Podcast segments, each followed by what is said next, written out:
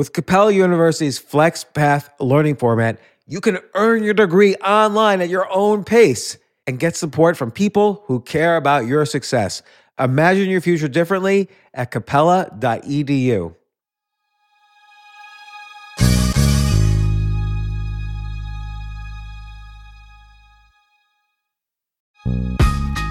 This isn't your average business podcast, and he's not your average host.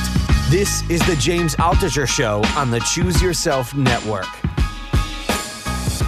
Today on the James Altucher Show. Every therapist goes to a therapist, right? Are you required to go to a therapist? We are. To get licensed, we have to do a certain number of hours of therapy. I mean, I do all the things with my therapist that my patients do with me. But what do you mean? All the things like you want your therapist to like you, you know? It's really true. It's a relationship. Right. And and it's stressful because at first it feels well here's here's here's what I'll ask you about. So at first it feels really fake to me. Like I'm paying somebody maybe a lot of money to listen to my problems and I'm really worried. Are they going to just be bored? Are they going to think these aren't really problems at all? What's the therapist thinking? Yeah. I mean, I think the therapist is trying to say, why is this person telling me this? What is what is the reason for this story? Um, and I think I think too, we have this saying that there's no hierarchy of pain. I was treating somebody who had terminal cancer, and then right after, I'd have to deal with things like, I can't believe the babysitter is stealing from me, or why do I always have to initiate sex? And, um, you know, and, and I think that when we go to process, what's underlying that, why do I always have to initiate sex, is about rejection and how do I connect? And the babysitter is always stealing from me is ultimately about I trust this person with my child and this person has betrayed me. And so I think that there are larger issues underneath what seem like trivial problems. But see, what you just said there is very interesting because the way I almost view therapy now is that you're like a statistician in the sense that I'll go in to therapy and say, okay, XYZ happened. Mm-hmm. Now, that's the first time I've dealt with XYZ, but you've seen it a thousand times. So after XYZ, you know 90% of the time ABC happens. I don't know that. And so I want to know what you statistically in your brain know. I want to just get that information.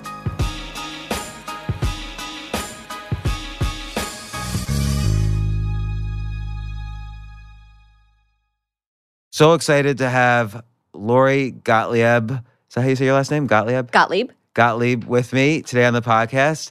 Uh, Lori, I've been reading your Dear Therapist columns in the Atlantic, your your columns before that in the Cut about uh, was it titled "What Your Therapist Doesn't Tell You"? Was that the title of that? It column? was called "What Your Therapist Really Thinks." What your therapist because that's that's really what I want to really what I want to talk to you about on this podcast is what your therapist really thinks. I've been going to therapy for well, let me see how old am I now? I've been going to therapy for about 26 years and every kind of therapy possible, like every type of individual therapy, couples therapy, been to a million couples therapists, been to a million other therapists.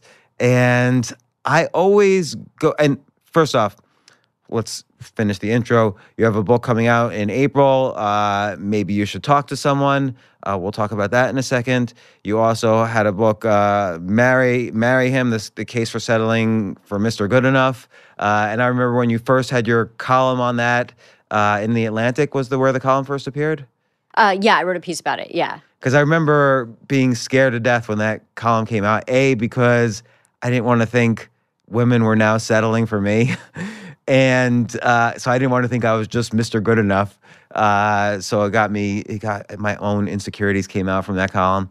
But uh, what's what's the book out uh, uh, going to be about? Maybe you should talk to somebody uh, maybe you should talk to someone is about kind of the behind the scenes of the therapy world told from the perspective of me um, treating my patients in therapy, but also me in therapy with my own therapist. Oh, okay. That's interesting because every therapist goes to a therapist, right? Yeah, sure, of course. It, I mean, it would are be you like, required to go to a therapist? We are. To get licensed, we have to do a certain number of hours of therapy. But, you know, it's the kind of thing where I think the more experience that you have knowing what it's like to sit on that side of the room, um, the more you can empathize with your patients and you know what it's like. I mean, I do all the things with my therapist that that my patients do with me. So just because I'm a therapist doesn't mean that, you know, when I'm in the room as a therapy patient that I'm acting like a therapist. But what do you mean you do all the things with your therapist? Like meaning talking about problems and Well, sure, but also all the things like you want your therapist to like you. You know, you you don't want to think about the fact like when you leave and you see another patient in the waiting room, you think, you know, I, ho- I hope he likes me better.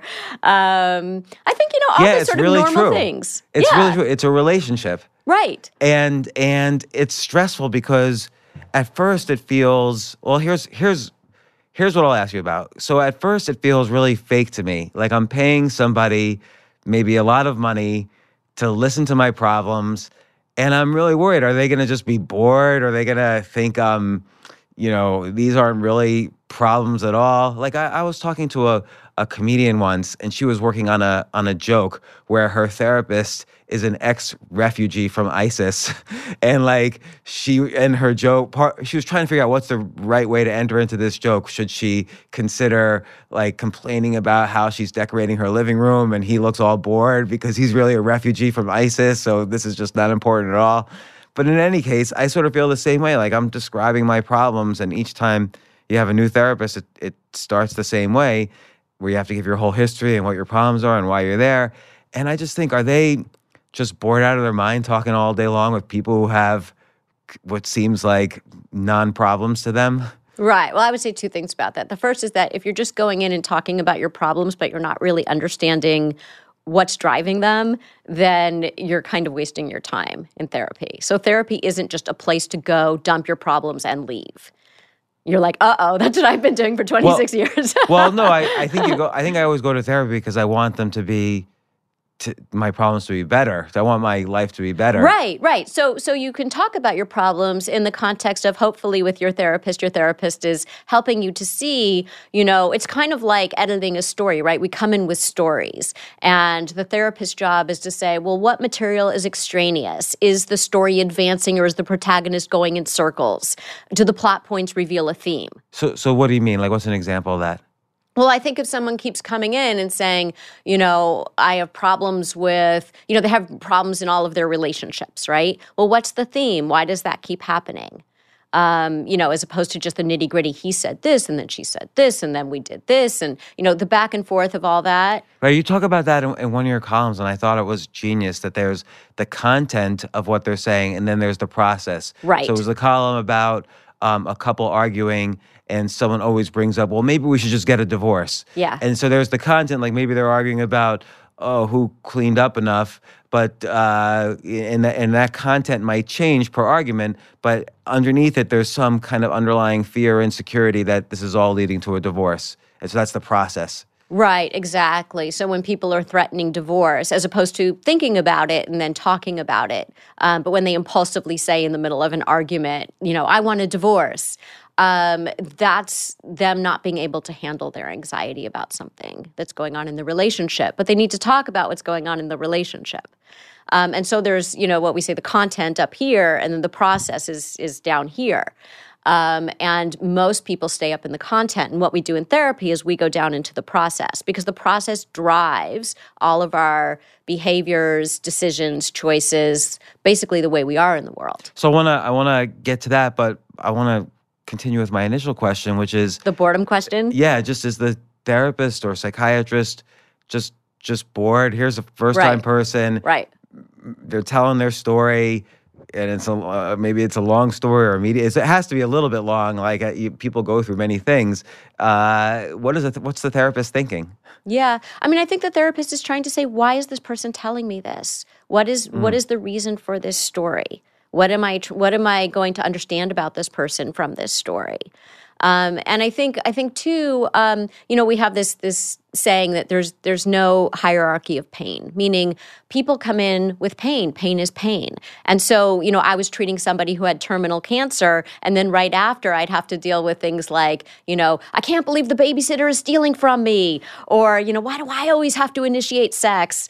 And um, you know, and and I think that people would wonder, you know, how do you go from the person who's dealing with CAT scans to somebody who's dealing with these other problems? But I think that again, when we go to process process what's underlying that. You know, why do I always have to initiate sex is about rejection and how do I connect? And the babysitter is always stealing from me is ultimately about I trust this person with my child and this person has betrayed me.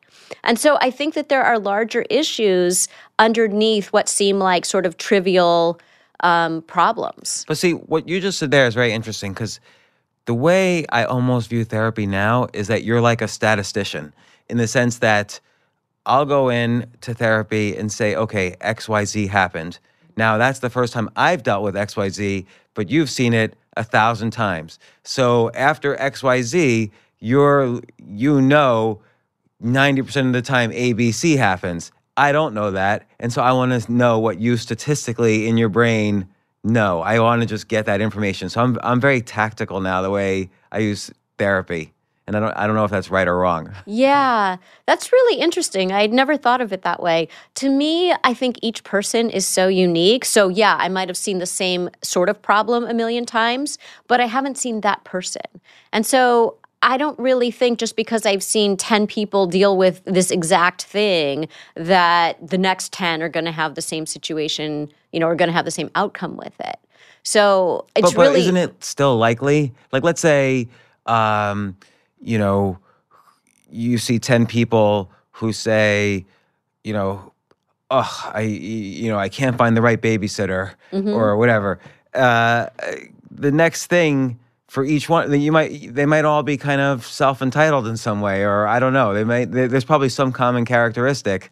Uh, Right, right. There'll be some common characteristic, but the but how that characteristic came about in that person will be different. And that's what they really need to understand. Why do they keep going in circles? Why do they keep getting stuck in the same place over and over? Hmm. and so, so do you ever not like the the patient?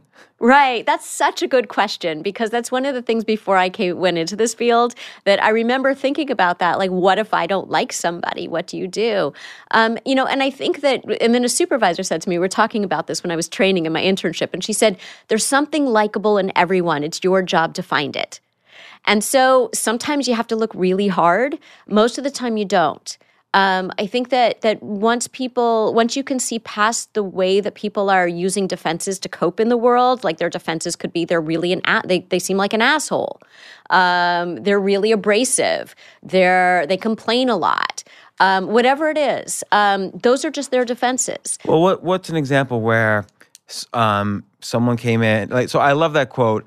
There's something likable in everyone. Mm-hmm. But what's an example where it was particularly difficult for you to like somebody? You had to really remember that quote and and think about it in, in order to like a patient. Right, right. Well, in the book, one of the patients that I see is this very self entitled Hollywood producer. And at, at our very first session, he tells me that he's going to pay in cash because he doesn't want his at the door because he doesn't want his wife to know that he's seeing a therapist. And he says, "You'll be you'll be like my mistress. I'll just come here every week, dump all my problems on you, and leave." Or actually, not my mistress, more like my hooker because you're not the kind of person I would choose as a mistress. That was hard to like. Yeah. Like, Yeah. why would someone say that? Uh, Like, well, that, there's, so- you there's sort of a to control thing there, and someone saying that. There's a there's a lot of cluelessness and a and a lot of um, yeah a, lo- a lot of ways of kind of pushing people away of of not wanting to let people know that you need them that But you so- need their help. But someone who's like such a success in their field, it doesn't matter he's a Hollywood producer or anything, but Mm-hmm. in this case he's a Hollywood producer, so he's had success in he's had to work well with people because to be a producer you have to convince studios, directors, actors to all fit into your agenda. How could he be so clueless in this one case as to say something that's so tone deaf? Right, right. Well, I think he he's tone deaf more generally. Um, you know, he can fake it at work. Um, but he's he's he's very impatient with people. He has a lot of trouble. You know, everybody's an idiot in his mind. Um, you know, So- his so- his his so, whole okay. thing is sort of like how do you manage the idiots? So, so is this? Are we talking about Scott Rudin here? I don't know in person. I just read stories. So Uh, anyway, we're, I'm just we're not talking about Scott Rudin. Um, yeah. So what do you do? How did you find the likable in him? I mean, a okay, you could say that was a little bit funny what he's saying if if he didn't really mean it. Well, he was he he kind of he kind of um, delivered it as a joke, Uh-huh. but you know not a joke. Right. Yeah. So how did you find your way? How did you find your way through the maze there? Well, I think what you have to do is, you know, you have to really get to know somebody. I mean, what my supervisor was saying was, you know, once you get to know somebody deeply, it's very hard not to find something likable in them. And I think that's true. I think we would have world peace actually if, uh, if you know, you get the world leaders in a room together and you have them really get to know, you know, their hopes, their fears, their vulnerabilities. Um, people become very human. But in that clearly, way. some people don't like other people. Like that's why divorces happen. Like if in every relationship, for any two people, if they just l- knew each other deeply, would they always like each other, or should some people? I think they would find things that were likable about the other person. It doesn't mean that they would be compatible, but Mm. it means that they would find something that they could connect with on a human level about the other person. So what are what are some other things that I would not expect my therapist is thinking while I'm in therapy? Um, well, going back to the boring question, you know, I think a lot of people worry about whether they're boring their therapists. And the boring people are not the people who come in with, you know, quote unquote trivial problems. The boring people are the people who don't let you get, they, they don't, they don't want to be known. And so they deflect, um, they smile through their session um, you know, they're just they they go off on tangent after tangent after tangent when you try to kind of get in there with them. Um, they're people who keep you at bay. Those are the most boring people. The people who keep you at bay. They won't let you in. And how do you how do you uh, break through? You point out what's going on in the room. You tell them about your experience. I wouldn't necessarily use the word boring. Um, but I would talk about the fact that it's it's really hard for me to uh, to connect with them in the room. It's really hard to um, to figure out sort of you know what they're trying to tell me. So I find what what you just said, I just in my head I've been calling that type of thing labeling, where you're having an interaction with Yes. somebody where it's not going, you don't understand what's happening, or it's not going the way you want, or it's an argument or whatever. And I find it to be very useful to take a step back and label what's happening. Like, did they just change the subject instead of the original subject, or are they not answering a question, or they're answering a question with the question? Like, I find it's useful to label what's happening in the conversation. Is that is that sort of what you're doing there to to break through? Yeah, it's sort of pointing out you know what's going on between us. Out in the world, people don't do that, right? It would be very stilted and that. odd. Okay, okay, but I think I think out in the world in general, maybe maybe in your relationships you do it, but but just when we're having conversations with people, um, you know, we don't tend to point out all the the subtleties that are going on beneath the surface. Um, but in the therapy room, that's really a place where people are at their most human. And so I think when they're at their most human, you can say, hey, we're going to talk on this level. And it's not weird. Um, and, and in fact, it clears out a lot of the junk, right? It clears out a lot of the trash so that you guys can have a conversation about what you really need to be talking about. So, like with this Hollywood producer, were you able to say eh, when you when you got comfortable enough in therapy, were you able to say, "Hey, that way you introduced yourself was probably inappropriate," and do you do that with other people? Not in the first session, no. I mean, it was at the door. Yeah. Um, he was leaving. Um, you know, so it was more. I, it made me curious. I sort of tagged that for the future, you know, in my head. And we do that a lot as therapists. We tag things. You know, it's like it's like timing is really important in therapy, and so we work really hard to help people to struggle less. But we have to form a relationship with them first. And so if we can't form a relationship with them, nothing we say is going to sink in with them. They're not going to be receptive to it. So we do a lot in the beginning. We front load with establishing the relationship. And how do you do that, considering most relationships are are give and take, but you're never revealing about yourself? Like that's kind of taboo in, in therapy. Like, how do you do that without being vulnerable yourself? Um, you know, I think that people want to be understood. And so if a person feels heard and respected and understood, um, that's going to make them trust you more. And I think too that, you know, we do reveal things about ourselves in therapy. I don't I don't mean that we reveal, you know, extremely personal things, but I think that, you know, there are times when we very strategically and very intentionally will reveal something if we think it will benefit the patient in that moment. Like what? Um, someone might want to know that I have a kid. Um, if they're really struggling with something with their kid, or that I've experienced that with my own kid. Um, you know, somebody might want to know that I struggled with, uh, you know, choosing the right career. Um, I, I won't necessarily say that kind of thing often, but um, you know, if it comes up and if it's really related to that, and an example that's not me would be, you know, I've had colleagues who um, a parent committed suicide and someone came in and that person's parent committed suicide and and that person decided not to reveal that, but another person had a kid who had Tourette's and that therapist had a kid with Tourette's and and she revealed it and it ended up really really being meaningful to the person who came to see her. Do you ever uh, find yourself judging your patients? So if someone comes in and says something you find ethically horrifying, do you do you say it? Do you say what? What do you do? Um, I I don't. I think in the beginning it was harder. I think when I was doing my internship and people were telling me all of these different things, um, I think that I wanted to put a lot of distance between my dark side and their dark sides. But I think that what you come to see is that, you know, they made these decisions for a reason and they're coming to you because they actually want help with it. And so I think that that's important to remember. And I think the other part of it is that, um, you know, more than judging people, um, people will do things that just, you know, basically ensure their own happiness. You know, they keep like doing the same thing over and over, or they'll say, I'm about to do this or make this decision. And I want to say, no, don't do it. You know, because they just keep sort of screwing up their lives. And so you you want to kind of step in there and it's like, don't go in the basement again. It's dark down there.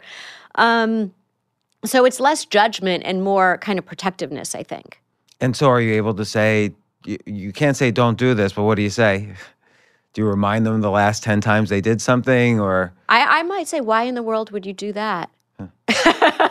you know, I mean, I have to have a relationship with them first. I wouldn't say that early on, but I would say that after I got to know them. Like, you know, what, what, why in the world would you make that decision? it sounds really judgmental when I'm saying it here, but in the context of our relationship. prior times when they've made similar decisions. Oh, yeah. So that you could back up that statement. Oh, yeah. Yeah. So, so I'm always trying to hear. I feel like there's this great opportunity here where I could just figure out everything my therapists through the ages are thinking about me that I never knew about. So, like, what else would be something that a therapist might think that the patient's not expecting or suspecting? I think that people don't realize that we care too about what our patients think of us to some degree.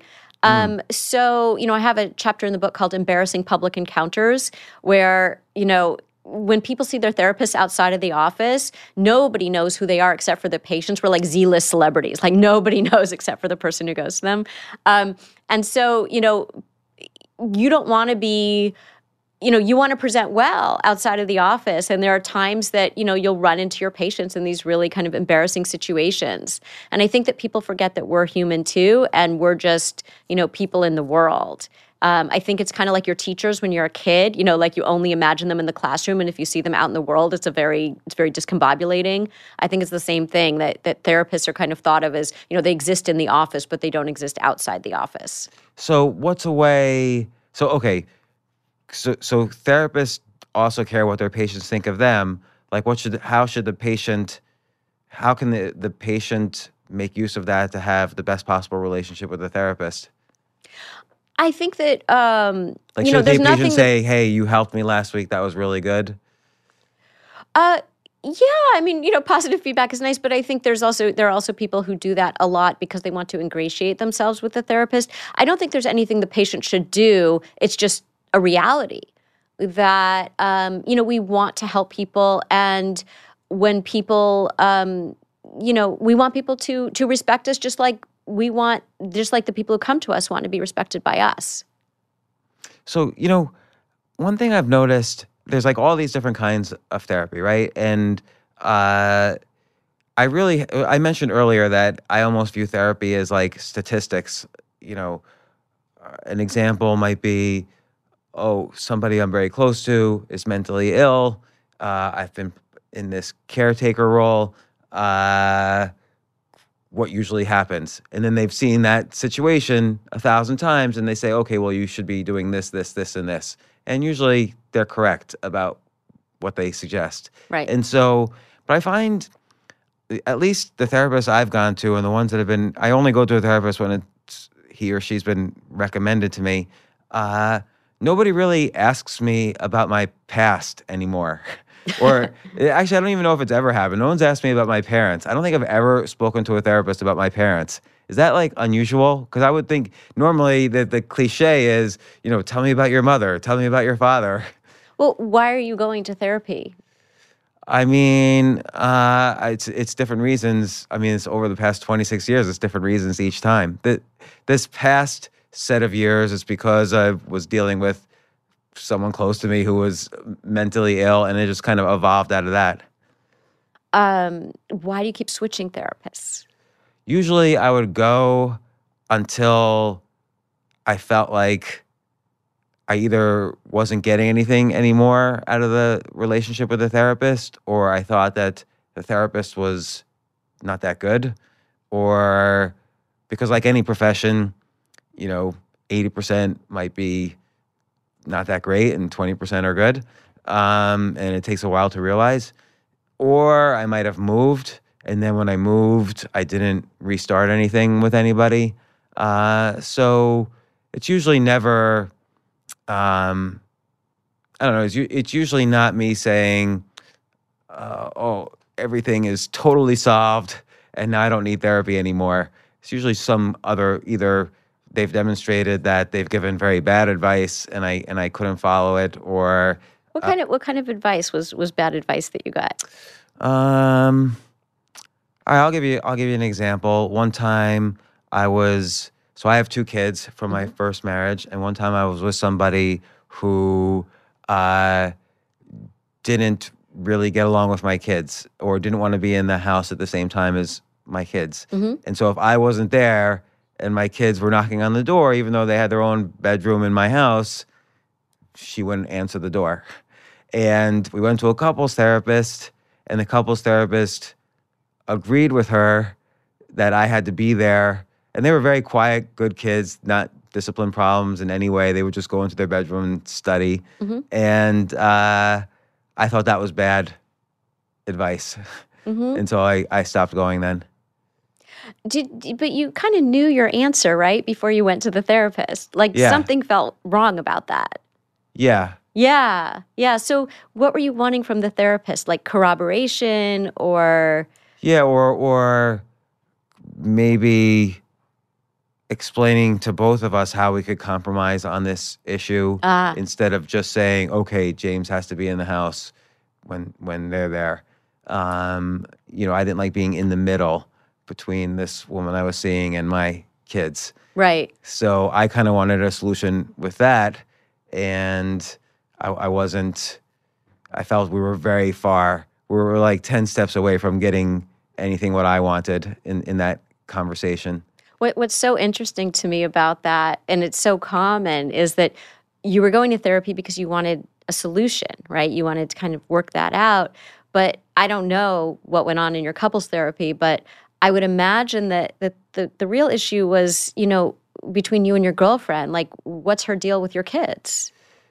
yeah, I guess, right? and we didn't really get to any of that. So I maybe I could have pursued the conversation that way.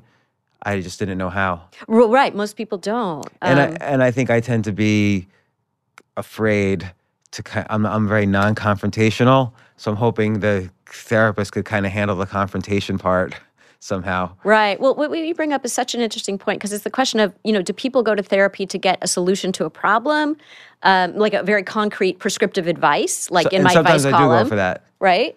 Um, so, like, if you had written that into my dear therapist column, I would give you an answer. Um, but if you came into my therapy office, because with my column, I only have a letter. I don't have the context. I don't have the other person's side of the story. I have one person's side of a story, and we're all unreliable narrators. And what I mean by that is we're, we're not lying, we're just telling the story through our particular lens. So it's always very interesting to me. Like, for example, if I'm treating a couple and a colleague of mine is treating the, one of the individuals. And if we have to confer about anything, um, and we have releases to do that. Um, you know, it's so interesting because the person seeing the individual only knows one side of the story. And I see the couple every week and I have a much fuller picture of what's going on.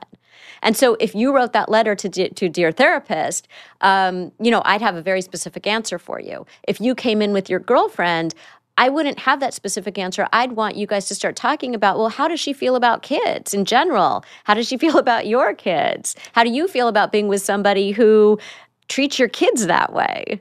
Right. Well, it, it all ended up working out one way or the other, but uh, uh, you you addressed something similar in one of your dear therapist letters, where someone um, someone's spouse didn't like the um, the husband's friend, Yes. so they couldn't spend a lot of time with his friends.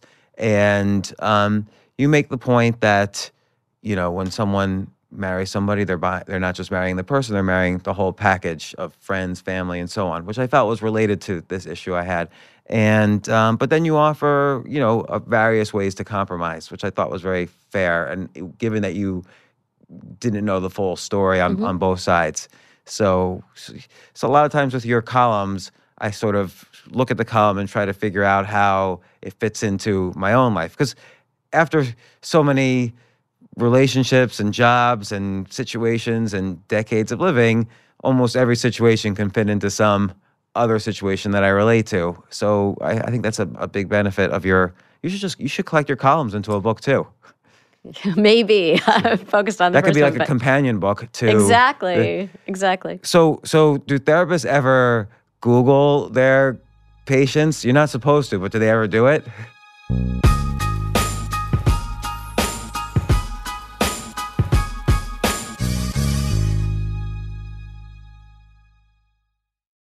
Do they Google their patient? That's such a great question because um, when I, my very first patient, so I was, the way that therapists train is that you go, it's like doctors in a teaching hospital, right? And in, I went to medical school before this. And in medical school, you know, there's this saying like, see one, do one, teach one. That's how you learn. Like you, you, you watch someone, you know, um, palpate an abdomen or start an IV, um, you do one yourself, and then you teach one to the next medical student right? It's it's it's just trial by fire. And it's the same thing with therapy is that you go into your first therapy room you've watched a lot of hours of tape you've done all your graduate work but you've never been in a room by yourself and you can't have someone else in there with you. You know it's not like can you bring my supervisor in with me? Um, so the first person that i see is this woman who i know nothing about her. There's like a little intake form that just name address you know age that kind of thing. And um, she comes in and she tells me that she's really depressed.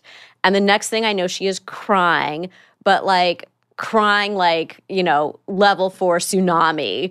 Um, it just it's not anything that that it, there was no warm up. There was no like you know a, a little bit of tears in conversation leading to this. And i i just you know didn't know what to do. Um, and so i'm sorry back to your question was um, Uh, do you Google? Oh, do you Google? So this woman, and then the more I started talking to her, the more I found out that you know she was like very successful and she had a boyfriend, and there, you know all these things about her life, and I was like, that's really interesting. Um, she was she was really really falling apart in in the room. Um, she was like unkempt. She hadn't showered in a while, you know all that stuff. So I actually Googled her um, just to see like who is this person? And my supervisor said, never do that. And I never did it again. Um, I didn't know. I thought it was like going to help me get some information about her. Um, but it didn't. You want to just have the relationship in the room with them. You don't want to have any additional information um, because it kind of sits there, you know, between you. L- Why? Like it seems like you would want as m- like like information is power, so you'd want to know as much as, about the person as possible. But I also think that what people sh- choose to reveal to you is very important to getting to know them. So what they choose to reveal and when they choose to reveal it is all kind of grist for the mill. so let's take let's take the example of the Hollywood producer again, Mm-hmm. because he's very Googleable. Did not Google him. Right. So so one thing he told you in that communication that for all I know is his communication to you at that when he's paying. And one the first thing he said to you that stands out is not so much the hooker or the mistress, but the fact that he didn't want his wife to know that he was in therapy. So that mm-hmm. that seems like a real informative thing. And then of course how he behaved afterwards that could indicate all sorts of things, but the, the critical thing it seemed to me was somehow he didn't have this open line of communication with his wife that he could say he was sharing his issues with a professional when that's a very common thing Right. and uh, but then using google does this hollywood producer just make x-rated movies or does he make you know cartoons for kids like it seems this would be useful information to know? Uh, yes, um, but it would sort of it would come out over time.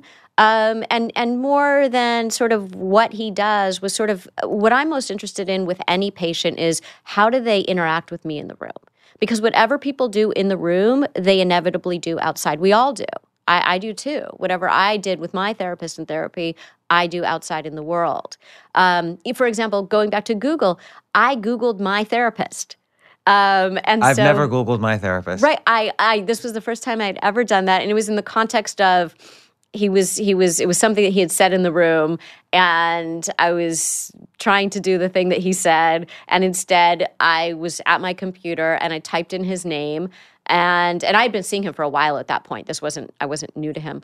And um, and I found out all of these things about him. And one of them was that um, his father had died suddenly um, at a you know at a young age and so another time I was in therapy and I was talking about my own father with whom I'm very close and I was talking about how he was aging and I was having a hard time dealing with the fact that you know I'm worried that he's going to die. And um, and I realized that you know my father is in his 80s and my therapist's father died much younger and he never had a father in his 80s and I edited myself because I was worried that it would be painful for him to talk about, for me to talk about. So it's almost just as bad for the patient to Google the therapist. right, because right, you because you want to have edit yourself. yourself. And, and also you don't want to and also it's really embarrassing that you googled your therapist and so you know I, I knew who his wife was because i googled you know i didn't know her personally but i mean like i knew lots of facts about him i knew how old his kids were i knew a lot of things because there's a lot of stuff on the internet even if you don't want to be found you can find it so, you know, there were times when, you know, like I had to be careful not to drop in that I knew something. And eventually I fessed up and we had a conversation about that. So, so uh, whenever I enter a therapy session, it feels very awkward. Like you sit, Mm-hmm. it's like, come on in. You sit there. How do you begin? What's the best way to begin talking? Like I usually don't even know what to talk about. Right. Those are And, usually and you know, sometimes also, just sorry to interrupt, but sometimes I feel like, oh my gosh, I have I have no problems this week, or nothing's really come up. Like it's almost like homework. Like I gotta think of some problem to talk about on the way there. Yeah, yeah. No, we've all had that experience. I think, you know, it's like I'm I'm things are really good. I don't really want to go to therapy today. Um, but I think those are actually the best sessions because if you come with an agenda, you end up talking about that thing the whole time. And if you come in and you just take a minute, and a lot of people have trouble kind of sitting in silence. Um, and it feels like forever. If we say like three minutes of sitting in silence, it feels like 10. Um, but if you just come in and you kind of, you know, you have to kind of make that adjustment from the outside world where you've got your mind going. Um, those tend to be the sessions where you have no agenda, you have no preconceived topic, um, and wherever your mind wanders to is usually a really, really fruitful place. So so sometimes I'll go in. I feel this is like real, a real personal podcast. Like I keep talking about. It feels very vulnerable to keep talking about the fact that I go to therapy. There's still not that there's a stigma to it, but there is a little tiny There bit. is, I think. Yeah. Um, but uh, uh, sometimes I'll go in and she'll say, "So what's going on this week? How are you doing?" And even though I might have something on my head that is a problem, I'm almost afraid to say it because I don't want to just go in and start. I don't. I usually don't see people and start complaining about my life, so I feel awkward. right, right. Yeah, yeah. It's hard to break that initial ice each each session. Yeah, and I think there is really just a big sort of just like mental transition from the way we interact in the outside world to walking into a room where there are no phones, nothing's beeping, there are no distractions, uh, there's no screen anywhere, there there aren't other people in the room, and you're sitting face to face with another person. We get that so rarely nowadays.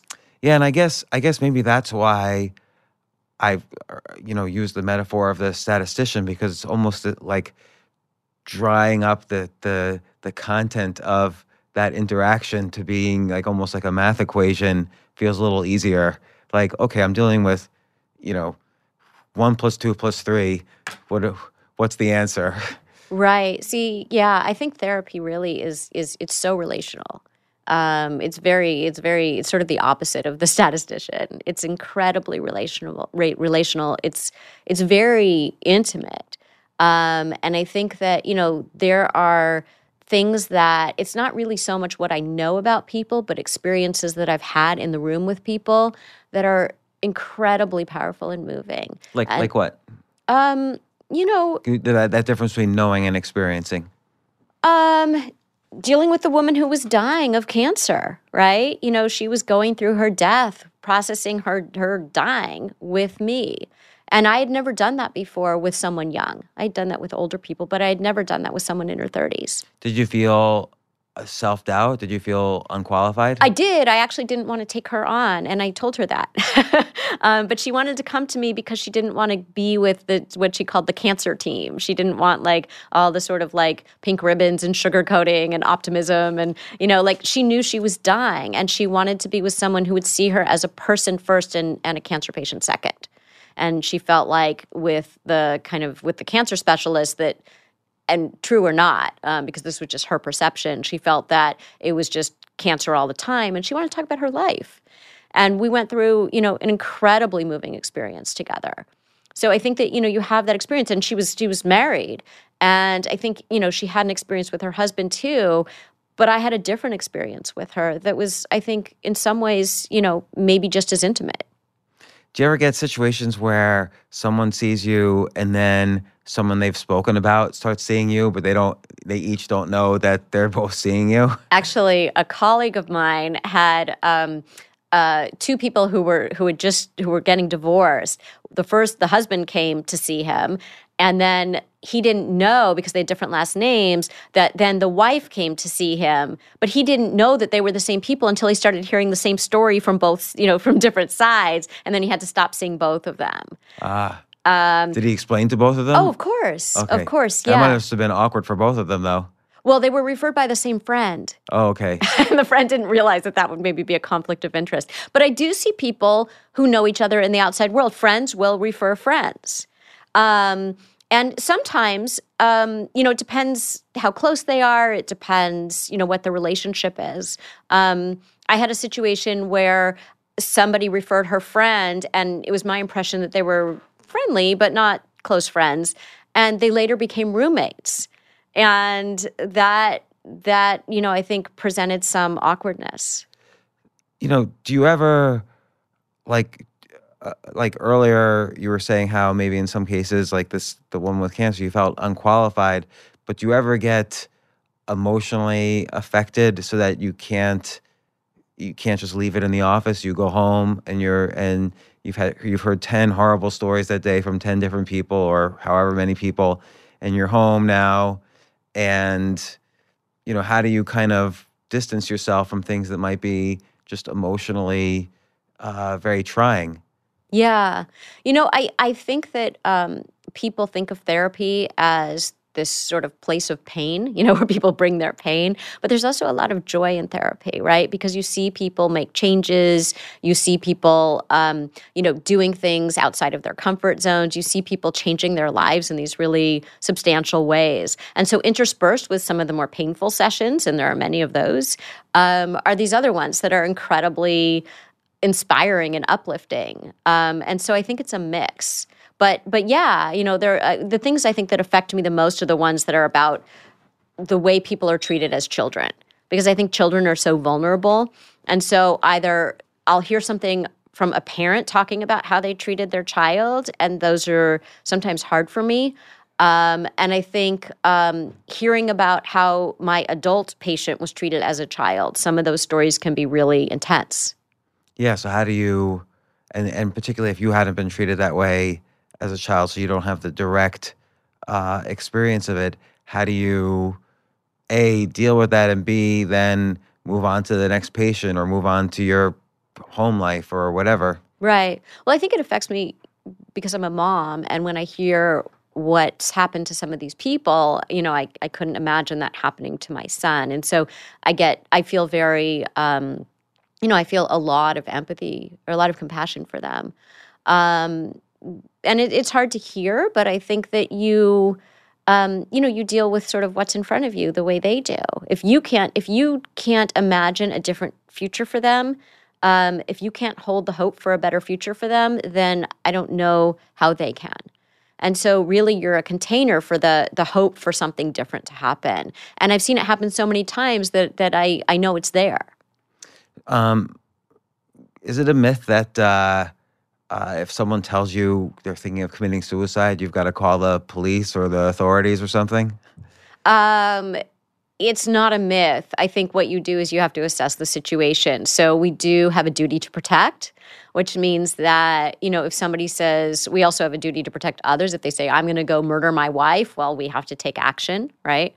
Um, but um, you know, people talk about suicide a lot, but there's a difference between suicidal ideation, which is just the concept of you know, like I'm feeling suicidal, um, versus I have a plan and here's how I'm going to do it, and um, you know, I have nothing holding me here. So what do you do then? Uh, wh- you mean if they really are going to commit Yeah. suicide, then we have to take action. Then we have to then we have to you know get them in a place where they can be protected. Usually, we we hospitalize them.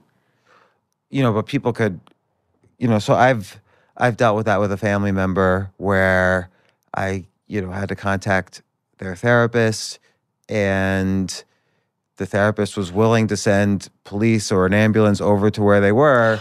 We yeah we try not to do it that way. I think that's really that's really you know like if we have to we will. I mean usually we want the person to we want to help the person find a way to be safe. And so we will say to the person you know can you stay with someone? Is there someone you can stay with? And we talk to those people so they're aware of the situation you know so they're with them 24 7 um, you know can we can you can you and whoever whatever family member or friend go to the hospital and stay there for 72 hours so we can kind of you know keep you safe for right now mm. and, and figure out what's going on?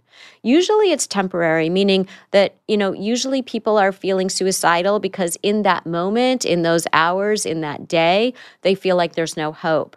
But if we can get them past that then they're very very glad that they are here and that they are able to you know be here and move on. And so do you do you see a therapist now? uh not right now no How come?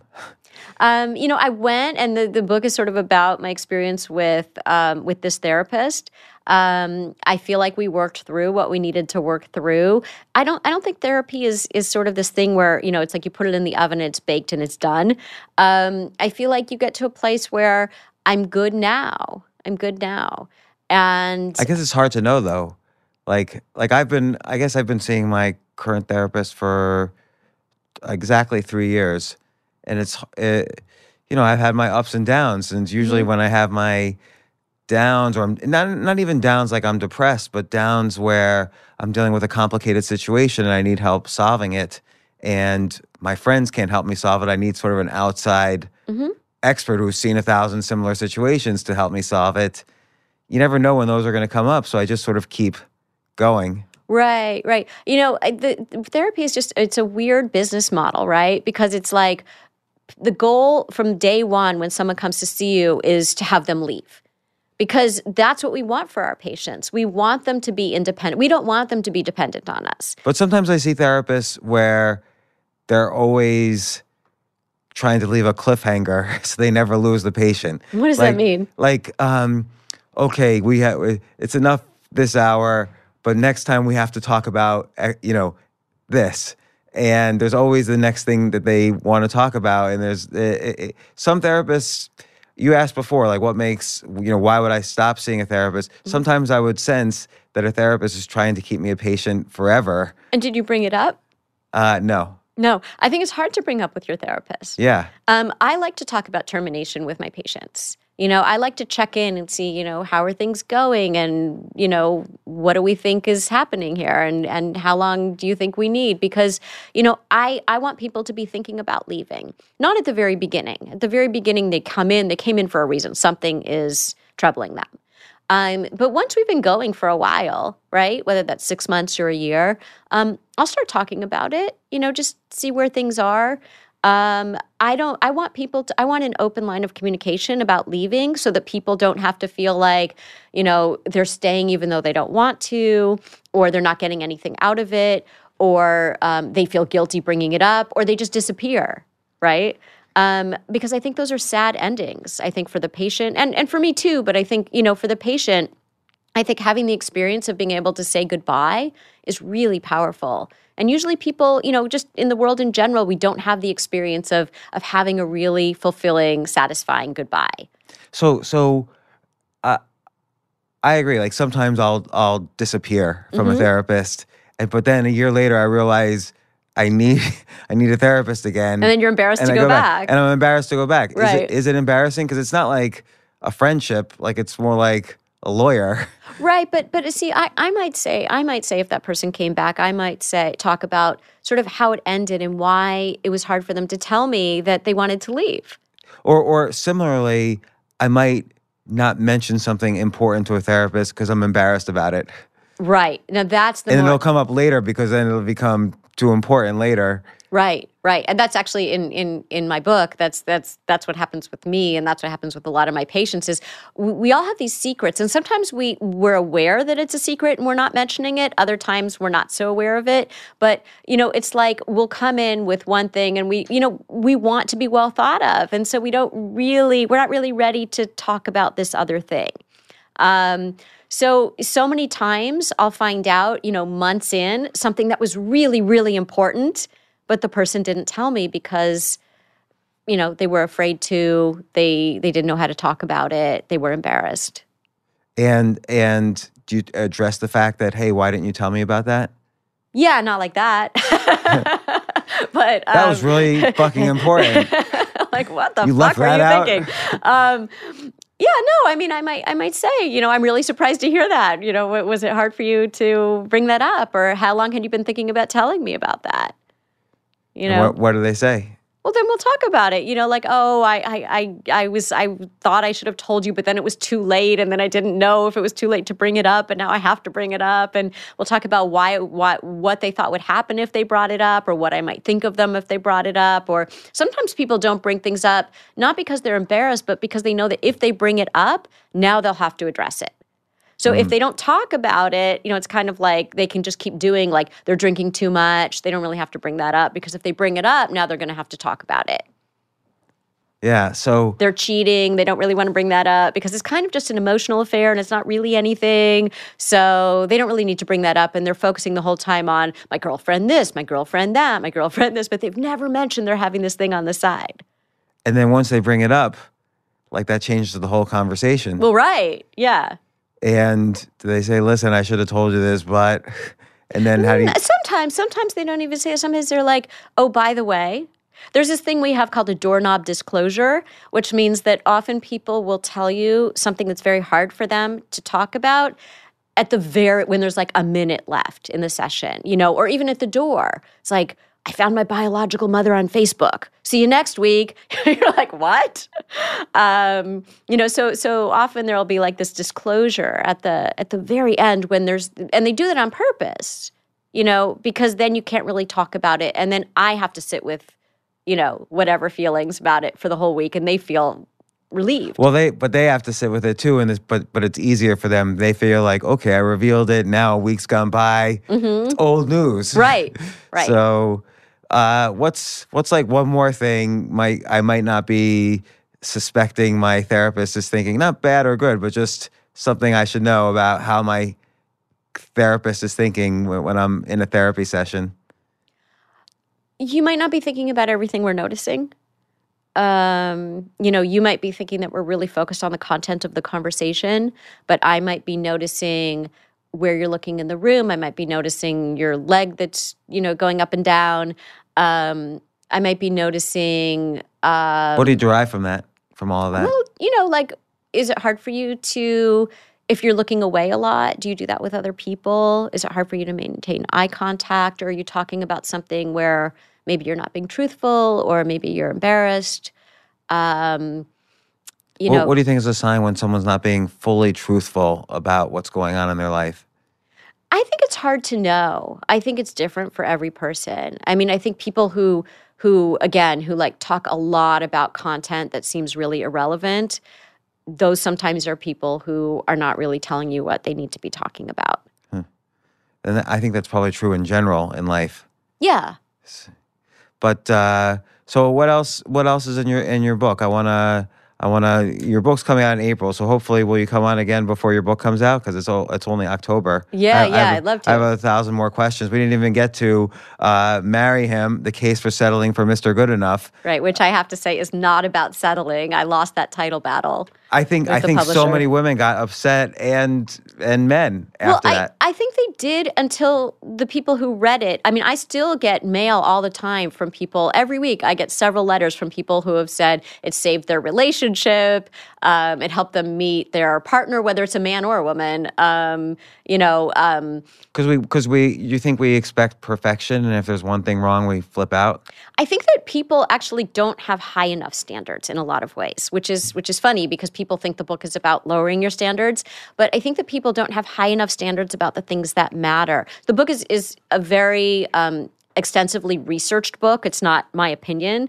Um, it's actually I, as a journalist, I was I was talking to experts in various fields about you know from behavioral economics to sociologists to historians to divorce experts to psychologists, and um, you know a lot of people um, they don't put enough value on things like um, responsibility or generosity and i mean by generosity emotional generosity. Um, you know do you have the same values? Do you want the same things in life? Kindness respect. So many times people will be like i'm so obsessed with this person and the person treats them horribly um, and they keep going after those kinds of people. And so it's really about having higher standards about what you want in a partner. And yes, letting go of some of the things that don't matter. And I think that, you know, the whole book is a is kind of um, uh, you know, kind of unravels all of the research on what are some of the ways that people end up picking partners that aren't right for them and for you know all kinds of reasons. And i think that's the same thing we do in the therapy room and even in the dear therapist column right? That's something that people write in about all the time or you know i'm with this guy i'm with this girl and this is so confusing to me. And it's like very clear from the outside and i'll bet if they ran it by their friends it would be very clear too. So, so, uh, Lori Gottlieb, uh, you know, author of Marry Him, The Case for Settling for Mr. Good Enough, and your upcoming book, uh, Maybe You Should Talk to Someone, which I can't wait to read one of the early drafts, and we'll have you on the podcast again to talk about it. You've, you, you've been kind enough to answer so many questions I've had about uh, my own therapy sessions. Uh, you, you asked me earlier, what make, wh- why would I stop, or what makes for me not such a good therapist. I've had all kinds of therapists. So sometimes therapists will be talking on the phone like for half my session. Sometimes therapists will be telling me their their about their vacation for half the session. Sometimes sometimes I would get the sense therapists were just trying to make me feel good about myself, and I didn't nec- and it wasn't necessarily solving my issues. Uh, other times therapists would look around their room to find samples that of drugs that pharmaceutical companies had sent them and say to me, "Hey, here, try this.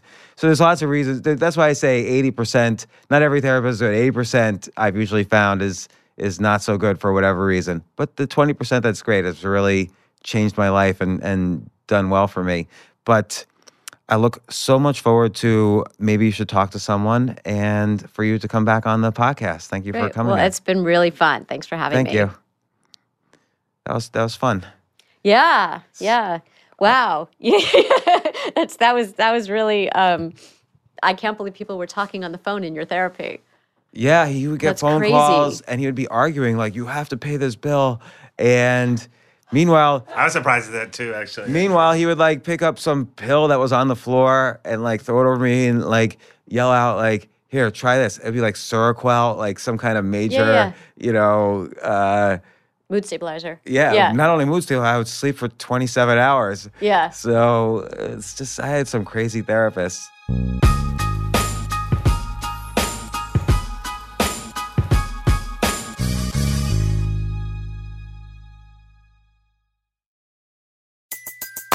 Everybody in your crew identifies as either Big Mac Burger, McNuggets, or McCrispy Sandwich. But you're the Filet-O-Fish Sandwich all day. That crispy fish, that savory tartar sauce, that melty cheese, that pillowy bun. Yeah, you get it. Every time. And if you love the Filet-O-Fish, right now you can catch two of the classics you love for just $6. Limited time only. Price and participation may vary. Cannot be combined with any other offer. Single item at regular price. Ba da ba ba ba.